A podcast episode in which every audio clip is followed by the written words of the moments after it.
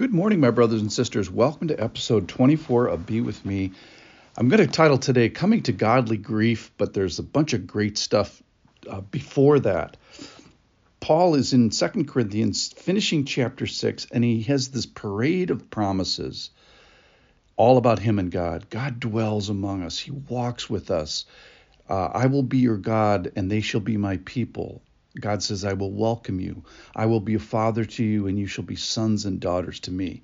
So, this incredible intimacy with the Lord God Almighty. And then he starts in verse 7, or chapter 7, verse 1. Since we have these promises, beloved, let us cleanse ourselves from every defilement of body and spirit, bringing holiness to completion in fear of God. So, this bookend here in chapter 7, verse 1, and we're going to finish today uh, with verse 9, talk about coming to godly grief. Let us cleanse ourselves. Let us be, let's have the courage of reality that sometimes you're not okay. I mean, even from the start, we need a Savior. And then after we need a Savior, we need sanctification. So if you go to a church without repentance, that's at least a part of it you're not going to a church at all. And if you don't arrive at repentance and godly grief occasionally from from your association with other people and with a, a body of Christ, then then run from that church and go to one where at least that's part of the vocabulary.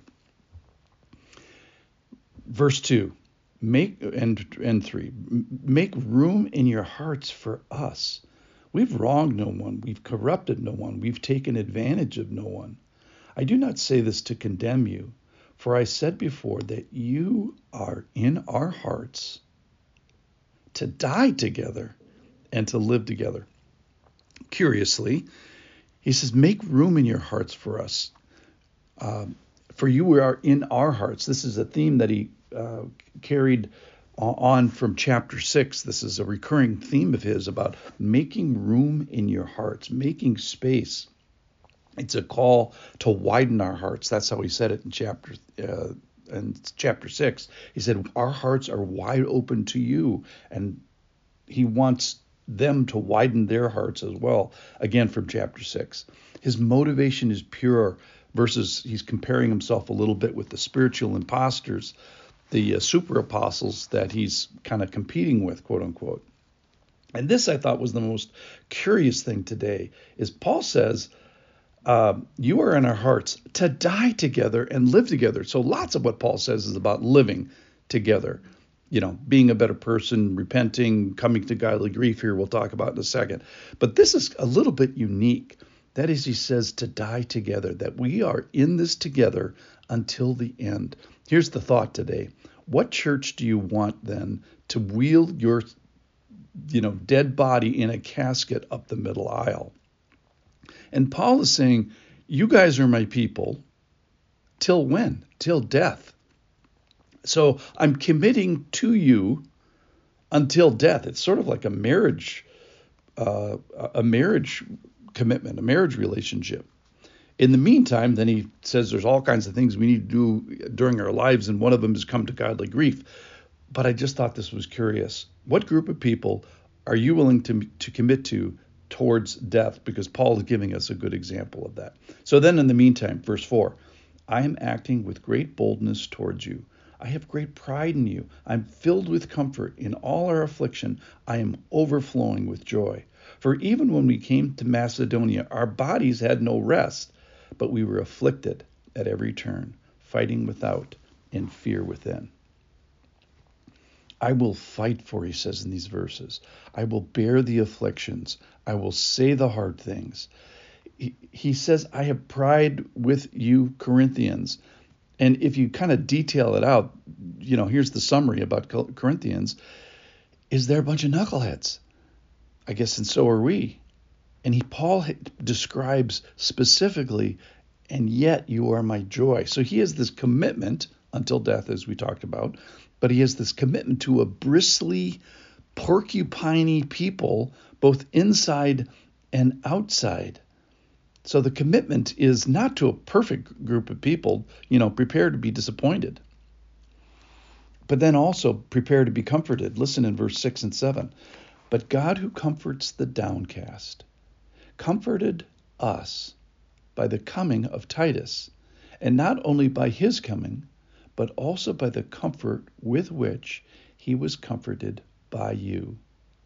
As he told us of your longing, your mourning, your zeal for me, so that I rejoiced still more. And I'm calling these two verses the circle of comfort.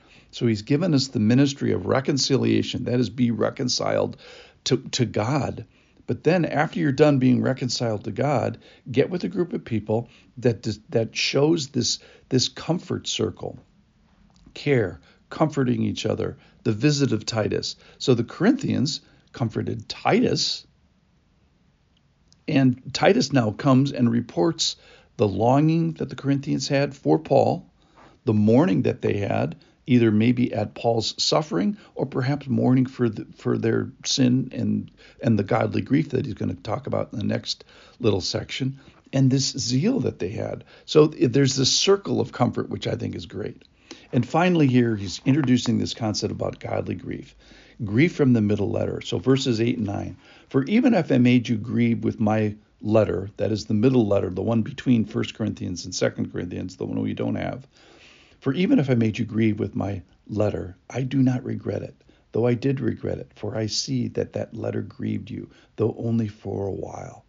As it is, I rejoice, not because you were grieved, but because you were grieved into repenting, for you felt a godly grief, so that you suffered no loss through us. So he's going to talk about here a godly grief which is more than just I feel bad, which is what grief is. Godly grief is step two, which I'm sorry, I take ownership for this, I caused it, and then step step three is I'm going to change. We'll talk about that more t- tomorrow. But I think the charge today is be in community where real stuff happens. He mentions joy here. He remember he mentions repentance here, and he re- mentions uh, sticking with each other until death. It's a call to grief. It's a call to godly grief. It's a call to make your hearts wider. It's a call to comfort, all emphasizing there's no such thing as the virtual church. Make room in your hearts for us, for God, and then the people of God. When? Till death, all the way to death. What group of people do you want to die with? So, because of these promises of God, live life, be grieving, be convicted, grow, and grow, go with the people of God all the way to the end to die together. Thanks for listening. Hope you find that group of people today.